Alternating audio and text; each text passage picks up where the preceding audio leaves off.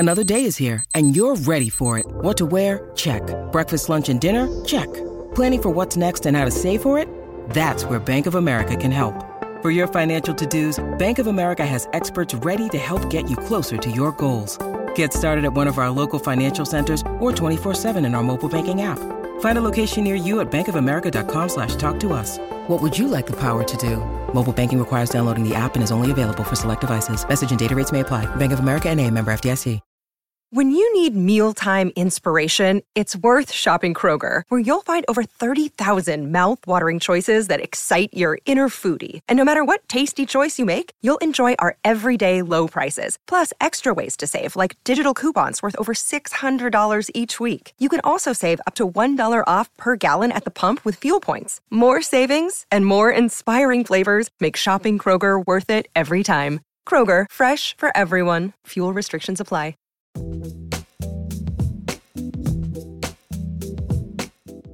Hello and welcome to Scran, the podcast that champions Scottish food and drink. I'm your host, Rosalind Erskine, and on this episode we're feeling extremely festive.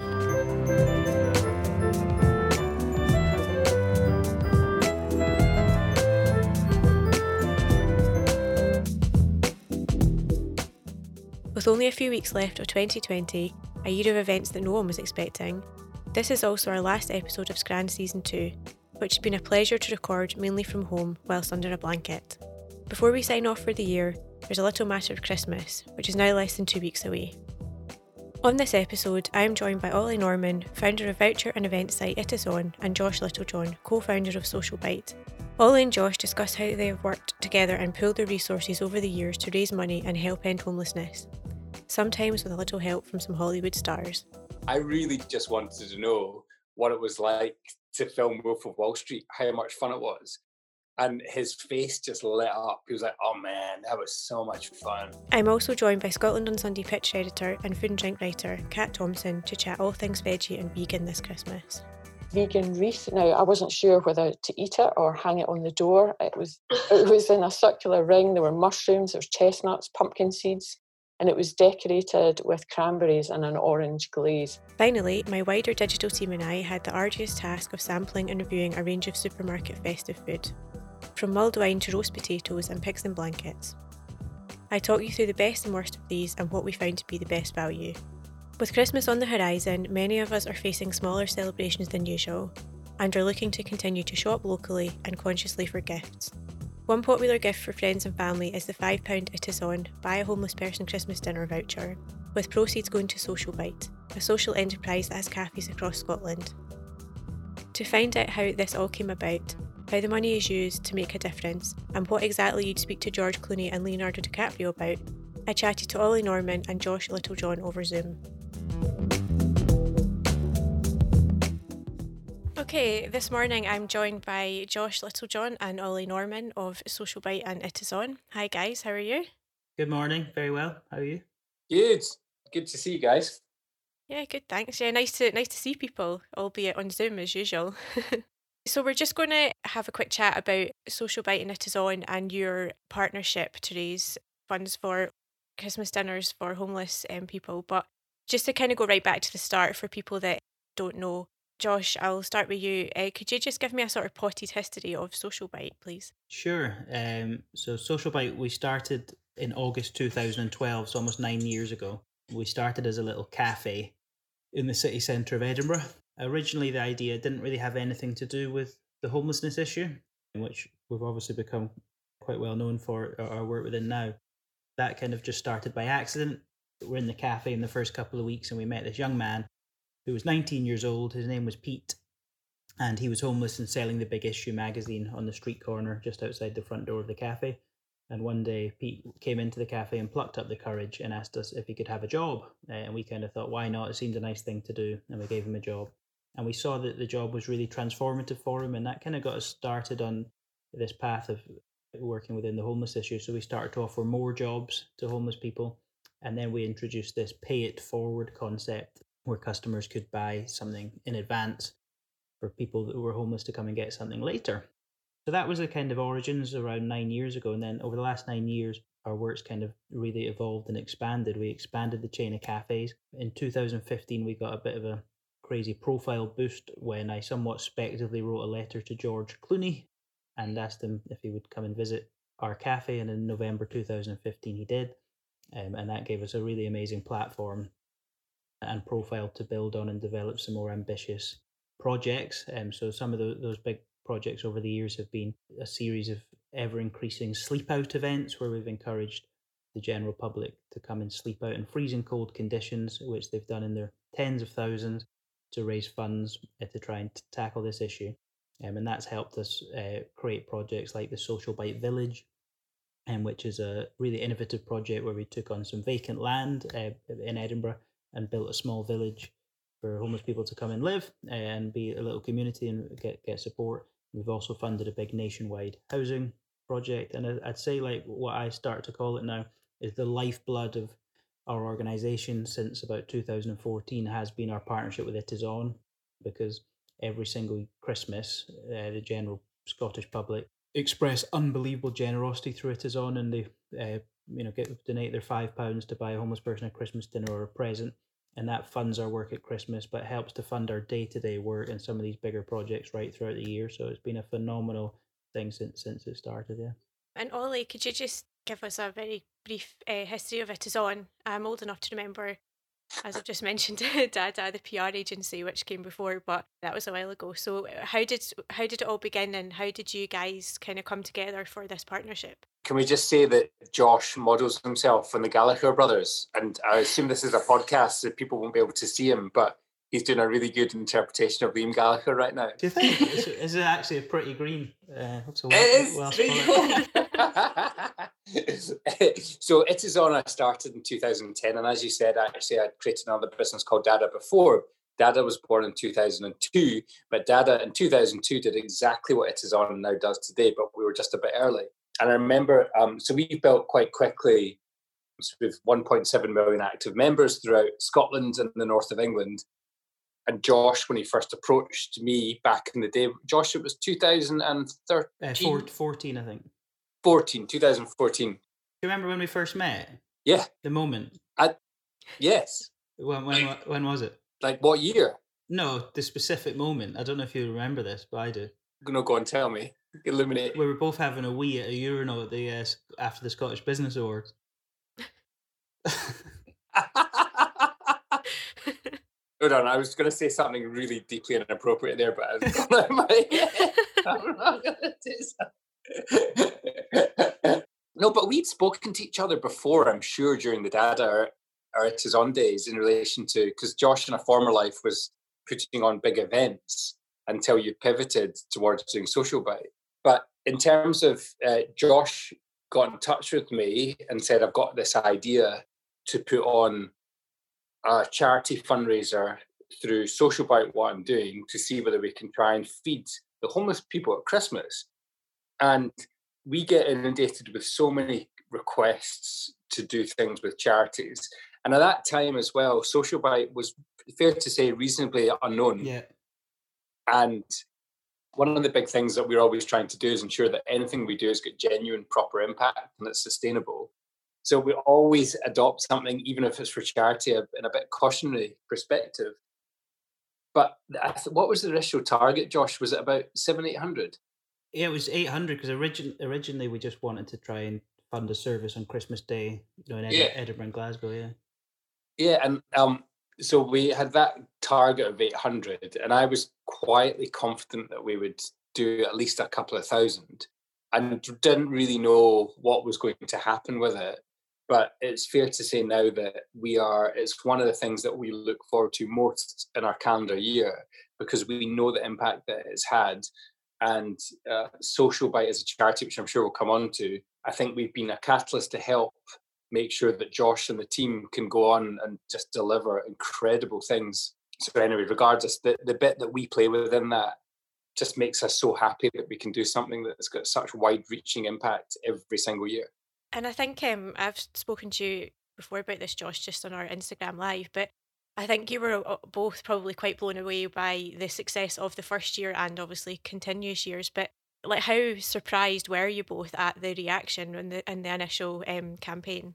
Well, it was so the first time we did this partnership with Itison to help fund this Christmas dinner service was in December 2014, and so Social Bite had just been going about 2 years.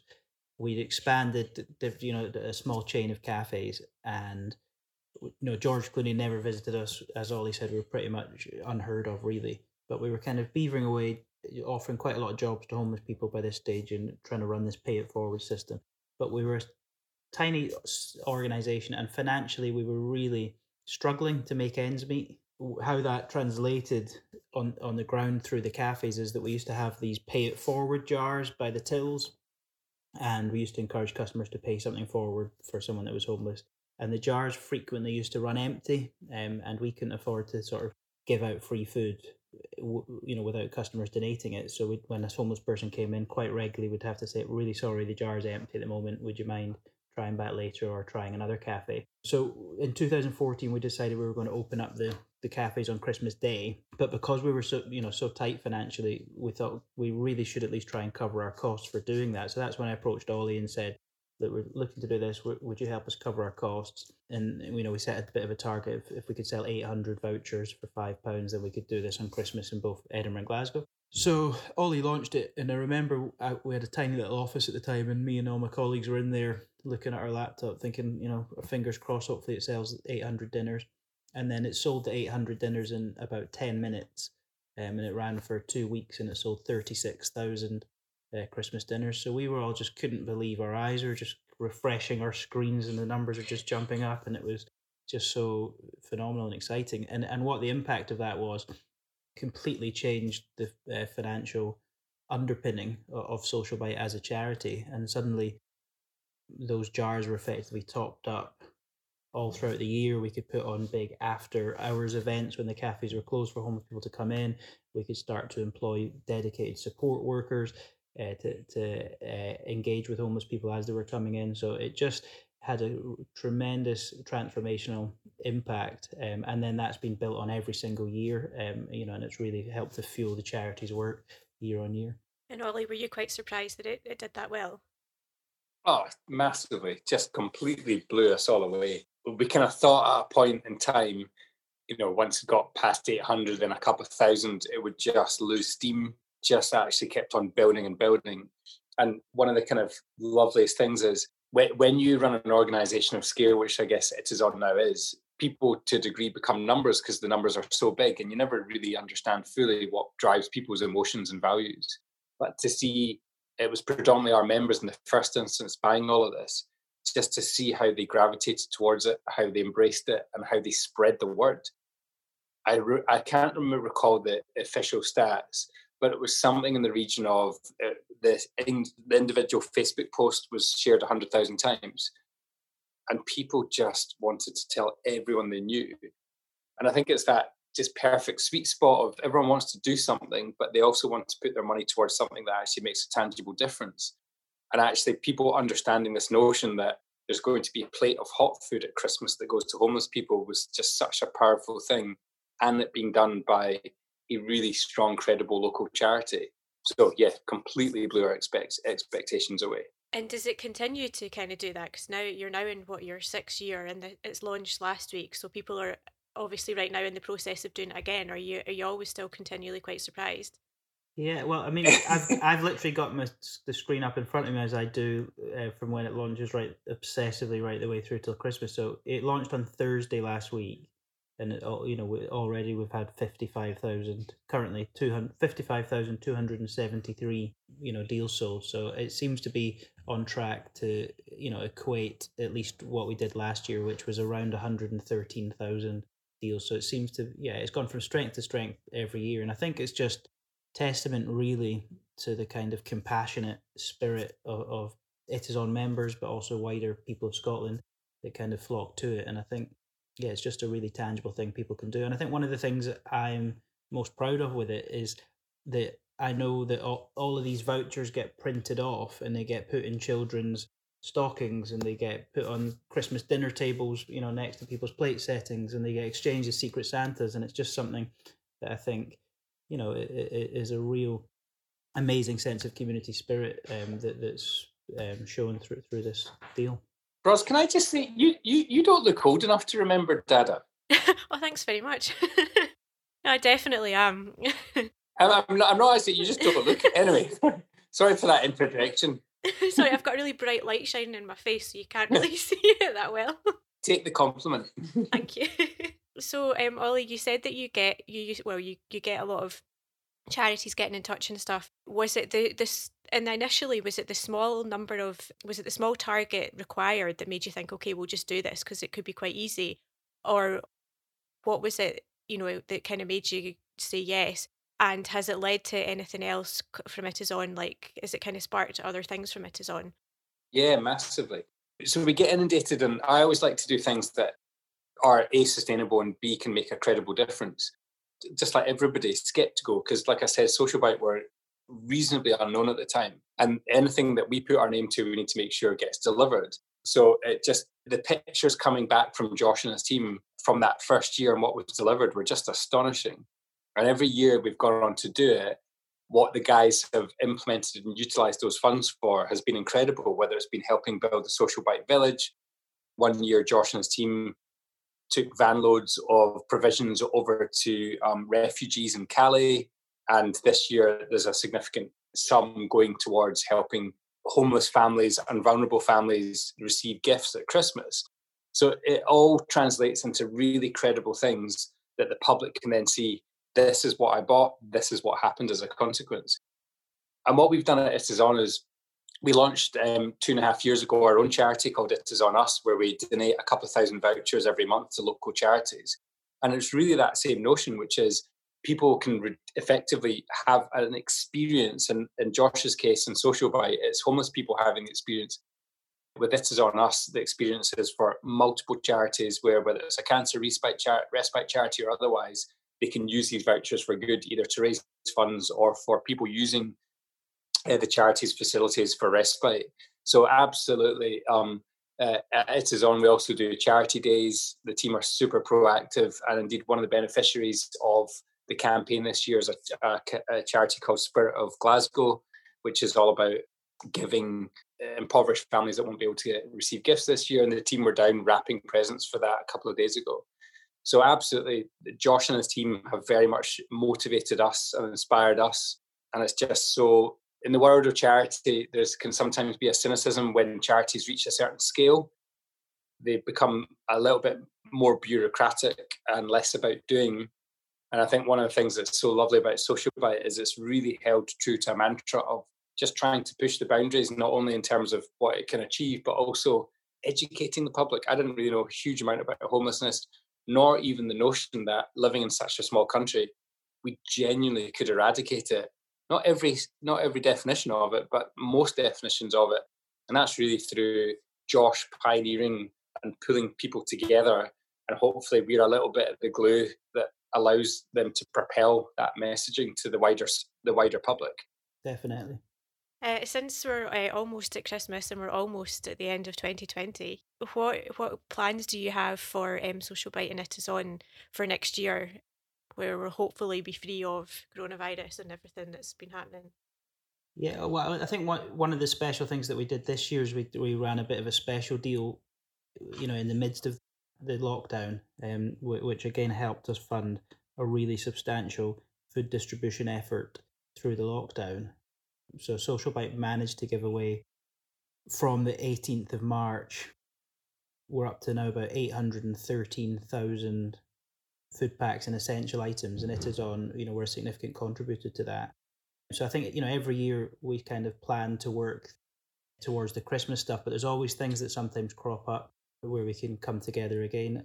Some of the ones in the past that have been really good fun was when we managed to bring George Clooney and Leonardo DiCaprio over. Then Ollie ran a deal on his site where people could donate £5 and sort of enter a raffle to meet them for lunch. So that was always really good fun, and culminated in a sort of lunch with a member of the public who bought one of these vouchers with George and Leo. So, you know, who knows, we'll maybe get something like that in the future again, with any luck. Yeah, sorry. And for Itison, the pandemic, so we have to build back. You know, it's pretty much hammered us as a business. So we're going to build back, and we've got some really exciting plans next year. And what we do at Heart is give people experiences. So we have our major event program. We're building that out. We managed to run a whole bunch of stuff over the course of this year, and we're going to supersize that next year. But the one thing that the pandemic has really validated for us as an organization, and for me, is our ability to do good throughout it. So what we're doing is we're going to supersize our effort. I held a company session with everybody just last week, and it was all about how the next time anything like this were ever to rise again, hopefully it doesn't, but if it were to, that out with our own survival as a company, the second priority will be our ability to do good and preserve that ability going forward.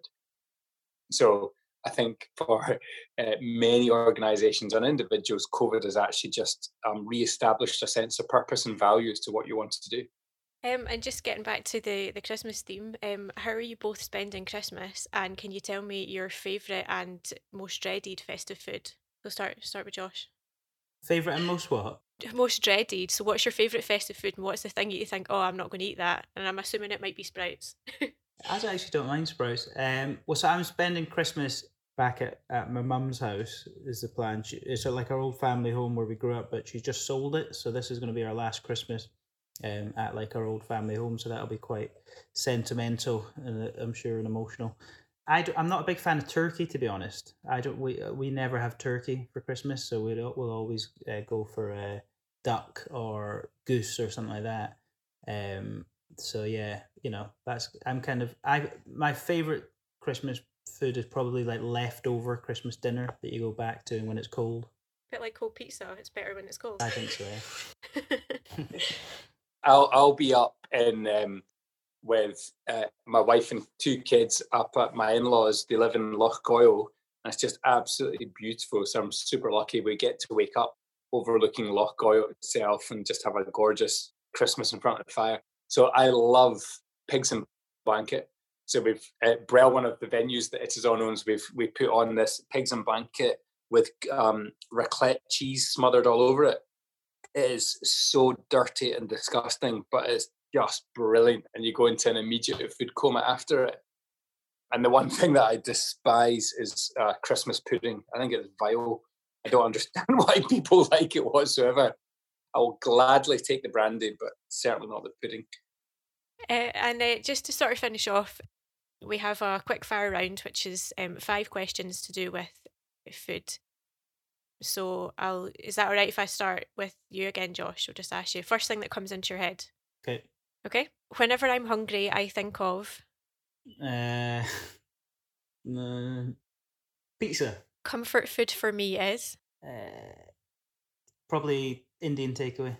My favourite childhood dessert is banoffee pie. My food heaven is Sunday roast. And my food hell is something with English mustard on it. Okay. I can see you really went. That was tough. You were really uncomfortable there. It's quite hard to think about the first thing that comes into your head. Yeah, it's quite revealing. And Ollie, whenever I'm hungry, I think of nothing tastes as good as skinny feels. Oh no! That's a joke. That was Kate Moss. I know.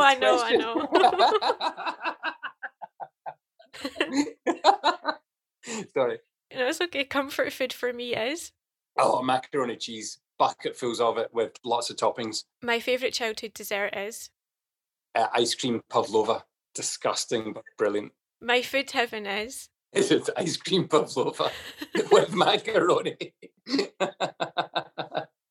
And my food hell is tuna. Hate it. It's horrible. Like out a can or in any form?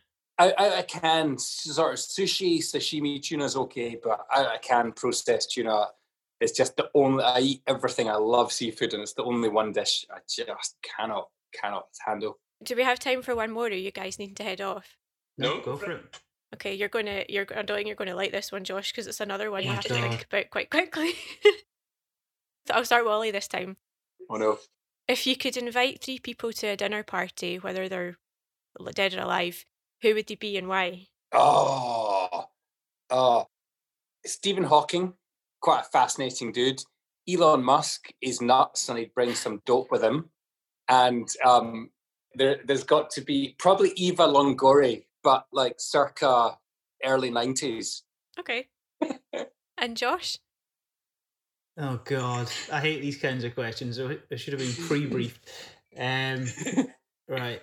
I'd have George Clooney back. Mm. He was a brilliant laugh. So I'd have him back round for dinner. I'd probably Rob Brydon. I've met him a couple of times and he's absolutely hilarious. And probably bring somebody back from the dead. I'd probably bring old Nelson Mandela back and just get his insights on the world as it is now. Yeah. I'm just thinking whoever won that competition to have lunch with George Clooney and Leonardo DiCaprio, what would you talk to them about? It just would be, you'd just be so starstruck. Oh, Leo. Oh, no. So everybody, quite rightly, when you're in the presence of Hollywood's royalty, everyone was on best behavior, asking very kind of pertinent, respectful questions. I really just wanted to know what it was like to film Wolf of Wall Street, how much fun it was. And his face just lit up. He was like, oh, man, that was so much fun. But I mean, there's so many questions you want to ask these guys, but George Clooney was such a gentleman, Josh. I would agree. I'd definitely like to hang out with the guy again. One of the most entertaining things that was during the nominations for the presidential election, and Trump, I think, had maybe thrown his hat into the ring at that point when Clooney had come over, and somebody asked George the question, "Would you run for president, George?" And George sort of paused for a second. He was like, "Nah. The house is too small." But the lady first year, Heather Sperling, lovely lady. She unfortunately is in the wedding sector. She runs her own wedding business, so she's having a super tough time right now.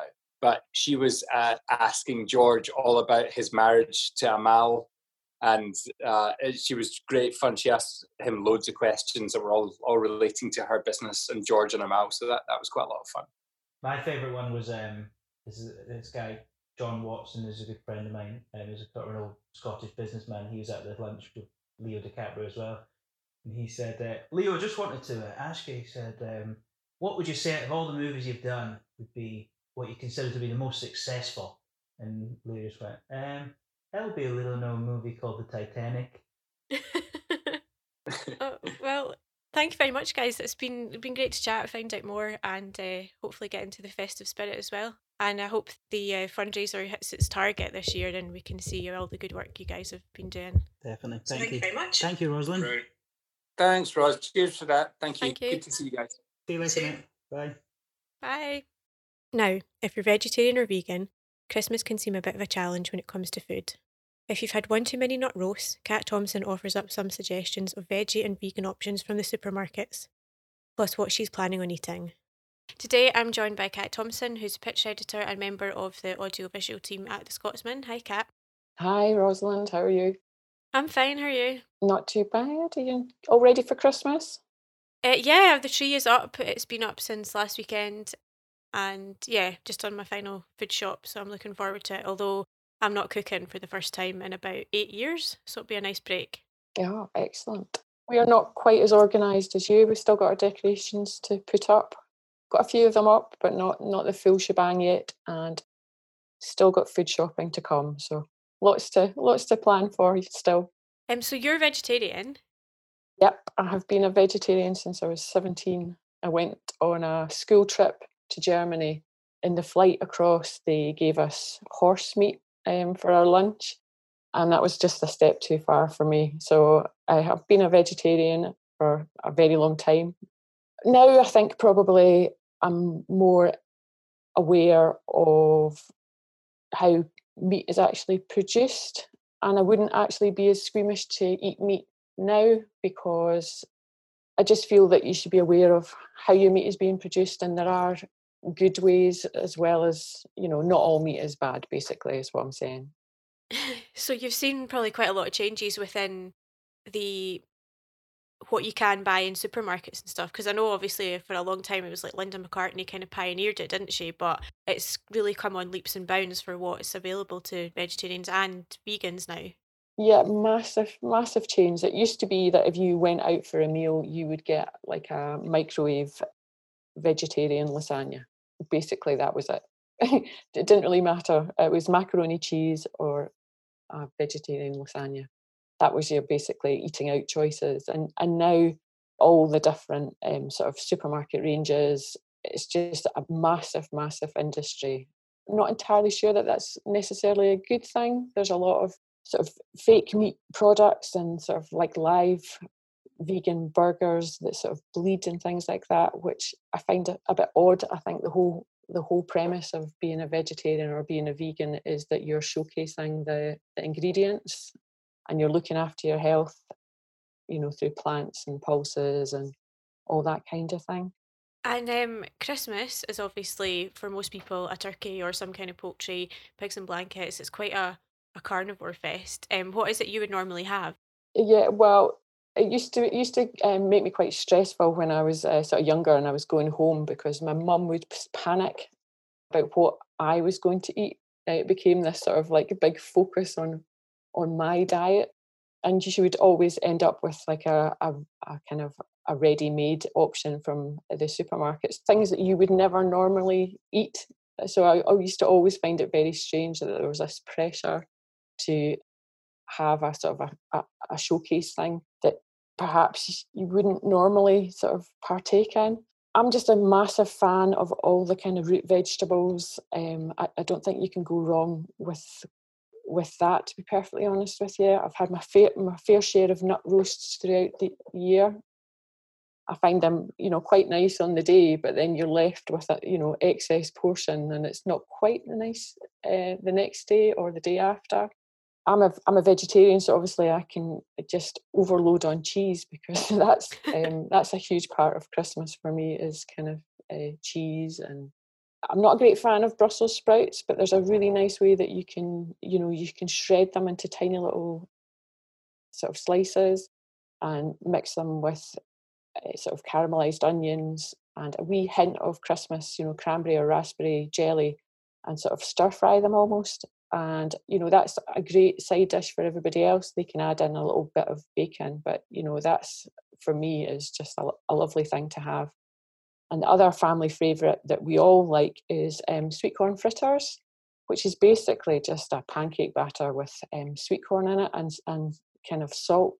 That makes a lovely sort of addition to a plate full of veg, to be honest. At Christmas, everybody is kind of just going mad with excess. And, you know, you can see huge platefuls of, you know, just an immense amount of food. I think we should be more aware of the kind of the waste, the food waste, and just maybe not take those extra roast potatoes and just have a couple of parsnips, not pile up your plate so much. We don't need that much, really. If you're honest, you don't, because you'll just feel stuffed and full afterwards. You should just kind of calm down a little bit for Christmas. Yeah, and I feel like this year is maybe going to be a bit more like that, because there's going to be fewer people in households and you're maybe not cooking for as many people, so maybe it'll be a bit less of a giant feast, but maybe not.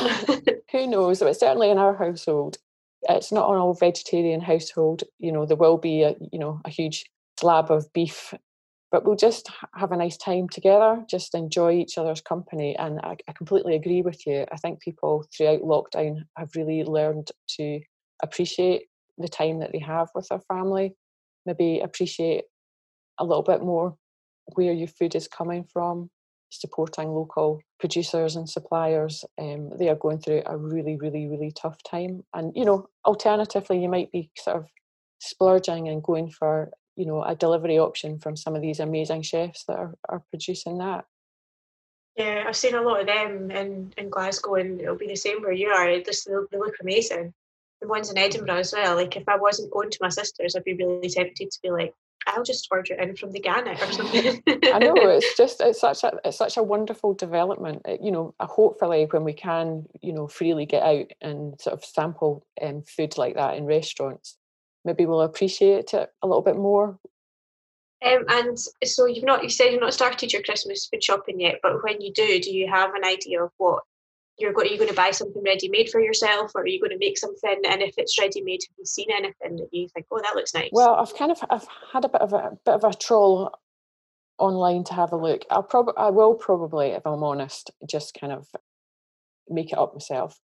But Asda had a sort of a bacon camembert with rum and raisins and fig and pecans for £6, which I thought was nice. Was quite interesting. But again, you could easily recreate that yourself for less money. I'm sure you could just get a camembert and raid your cupboards and see what else you can throw in with it. Marks and Spencer's had an absolutely stunning mushroom and camembert pie. Unfortunately it's sold out. It's pastry, and it has been sort of made to look like the bottom of a portobello mushroom, so it would be like all the sort of gills of the mushroom, but that would come in at £18. That's quite pricey. Aldi do a root veg and camembert nut roast for £2.99. I mean, that's incredibly cheap, really. Tesco have brie and cranberry parcels and phyllo paste, sort of little phyllo pastry parcels, but again, they're £10 for 4. You can easily have loads more than that by buying phyllo pastry. Something that I have done in the past, and I might be tempted to do again this year, is get some phyllo pastry, vegetarian haggis, and some like Gruyere cheese, and you just sort of open up the haggis raw, put it in the phyllo pastry with butter, add the cheese, squash it all up together, stick it in the oven for 15 minutes till it's golden. I mean, that's very, very easy to do. You don't have to be a crazy chef. Tesco also had a half of a butternut squash, beautifully sort of stuffed with something. But again, £9. I mean, think of how many butternut squashes you could actually buy for that money. Just be sensible about these things. Waitrose had a vegetable tartlet selection, so they were really cute, sort of different multicoloured fillings, quite modestly priced at £6.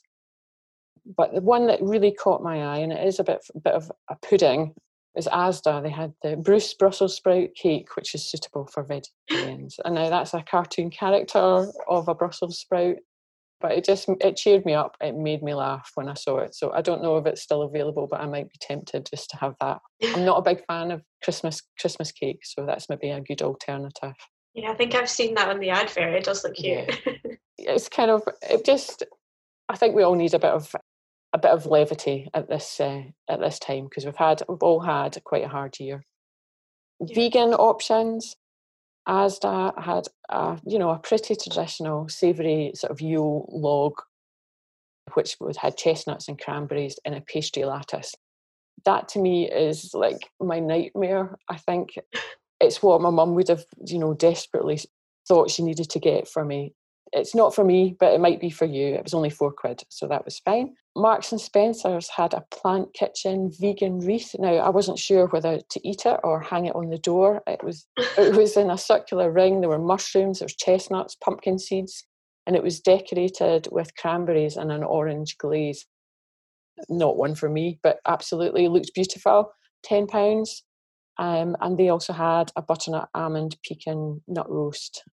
Aldi have got wee tiny vegan pigs in blankets that looked quite sweet for £1.99. So again, it's just finger food worth getting in, particularly if you've got a sort of vegan family member. Tesco, they have a beautiful glossy brochure, and the food stylist there deserves a bonus for the photography on the Wicked Kitchen No Beef Wellington. It looks absolutely stunning in the catalogue, but then you kind of look online and look at the actual raw packaging and it looks awful. There's no way that you could recreate it without all the styling that came with it. But that's only £5, so it's one of these things you can probably stick it in the oven with everything else and it would be fine. But it's quite interesting the lengths that all the supermarkets are going to win that vegan or vegetarian pound. Tesco also have a no turkey crown, which it looks a bit too meaty for me. It's sort of mimicking what turkey would look like, which I think kind of sort of defeats the purpose of being a vegan a bit slightly. Waitrose have like a vegan festive swirl, so it looks like a sort of German sausage. But again, phyllo pastry and stick some of your favourite fillings in there. You could easily recreate that yourself.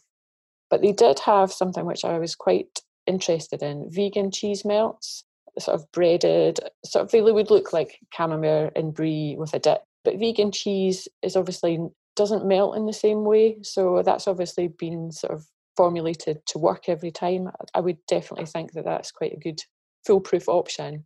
and they were 2 for £4. Morrison's had a sort of a vegan Christmas tart with a little pastry star in the middle of it, which looked really, really sweet. It was made of sweet potato, parsnips and mushrooms for £5. Absolutely tickety-boo. Puds, Asda have a little glittery chocolate cottage, which is sort of filled with cherry and chocolate mousse, and that looked really sweet for £3. I wasn't sure whether you should hang it on the tree. It looks like a little Christmas decoration though, or stick it on the plate. But they're just a roundup of just what's out there. Everybody's got their own, personal tastes, but I would always go for just loads of roast veg. Yeah, just a plate of roast veg with more veg on the side. More veg on the side, yeah, definitely. But potatoes, you'd have beautiful roast potatoes, golden brown, some mashed potatoes, some red onion gravy. The Brussels sprouts, however you want to cook them, whether you want to boil them to death or, like I suggested earlier, just shred them and stir-fry on the side. And sweet corn fritters, a wee bit of cheese. Honestly, I would be absolutely delighted if you went someplace and somebody put that down for you. The other option that I do resort to is Adelia Smith's kind of adapted recipe, which is just a quiche. I'm going to be perfectly honest with you, but caramelised onion, a nice cheese in there as well, and make sure the filling is absolutely, stuffing, and then beautiful free-range eggs and cream. You really honestly can't go wrong. Well, that all sounds great. Thanks very much, Kat. You've done the research so that everyone else doesn't have to. No bother. Thanks, Rosalind, and I hope you have a wonderful Christmas. Yeah, thank you. You too. Bye, Rosalind. Bye. Finally, here's what my team and I found were the best and worst festive foods available to buy now.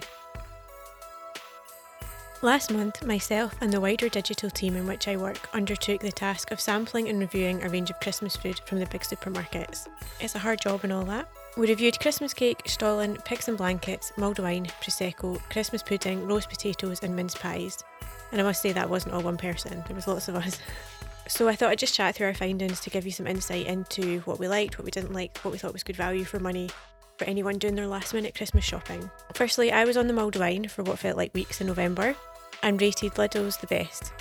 I'm not overly fond of sweet mulled wine, and theirs seemed to me anyway to be the most German market-like, from the bottle to the taste, which was spiced and fruity but not overly sweet. For a £5 for 1 litre, it's also great value. I wasn't as keen on the Marks & Spencer's wine as I found it way too sweet, which was a bit of a surprise because I thought theirs might be the best, but I realised that not everyone likes not sweet mulled wine. Next there was Christmas cakes, which were reviewed by Rona Shannon. The Waitrose No. 1 richly fruited Christmas cake at £16 was her favourite, while Asda's was a bit bland. From Christmas cake to Christmas pudding, Craig Sinclair shared his thoughts. Both Lidl and Waitrose got 5 out of 5, but he was less impressed by Morrison's. Finding the best mince pies was a job for Claire Schofield, and it was Lidl in Iceland that got her top vote, while she wasn't as impressed with Marks & Spencer. If Stollen is your festive treat of choice, then Helen Johnson wrote about her findings after sampling 7. I think it's fair to say she doesn't want any more Stollen anytime soon. Tesco didn't fare too well, but Sainsbury's went down a treat. If you're not keen to make your own roast potatoes this Christmas, then Ian Leggett did the hard work by reviewing the ready-to-cook range from supermarkets. After a few strange looks from delivery men who weren't sure why one guy needed so many potatoes, he compiled his list. His favourites included Tesco, Morrison's and Marks & Spencer's, while Iceland only got 1 out of 5. Next up, Sarah Wilson and her flatmates popped the Prosecco to let you all know that Sainsbury's is the best and Tesco, not so much. Finally, I think it's fair to say, the one we all wanted was pigs and blankets, which were cooked up and reviewed by Laurie Cormack. Laurie is currently eating for 2, so we couldn't really deprive a pregnant lady of a range of tasty snacks to enjoy during lockdown. Lidl was on to another winner with 5 out of 5, whereas Asda's were a disappointment. So there you have it. I hope this helps with any last minute Christmas shopping, and thanks again to my team for all their efforts. Guys, you don't have to look at any more Christmas food now until next year.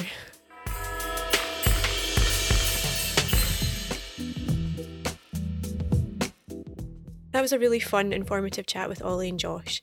It's great to hear that the fundraising makes such a difference and that Social Bite will once again be feeding homeless people this Christmas. I also thought that their dream dinner party guests were excellent, and I can't begin to imagine what it must have been like having lunch with George Clooney and Leonardo DiCaprio. I don't know about you, but I'm feeling really festive and looking forward to Christmas, despite not being able to see all my family this year. Kat is the same, and she's definitely full of great ideas for veggie and vegan food. Thanks to my guests Ollie, Josh and Kat, and thanks again to you for listening to Scran, both this episode and this season. It's been a packed series of guests and topics, all celebrating our wonderful Scottish larder. We'll be back with Season 3 in 2021, so all that remains for me to say is Merry Christmas and a Happy New Year. You can download Scran wherever you get your podcasts, but for exclusive, interactive and immersive content you can download the NTL app. Scran is a Laudable production, presented and co-produced by me, Rosalind Erskine, and co-produced, edited and mixed by Morgan McIntyre.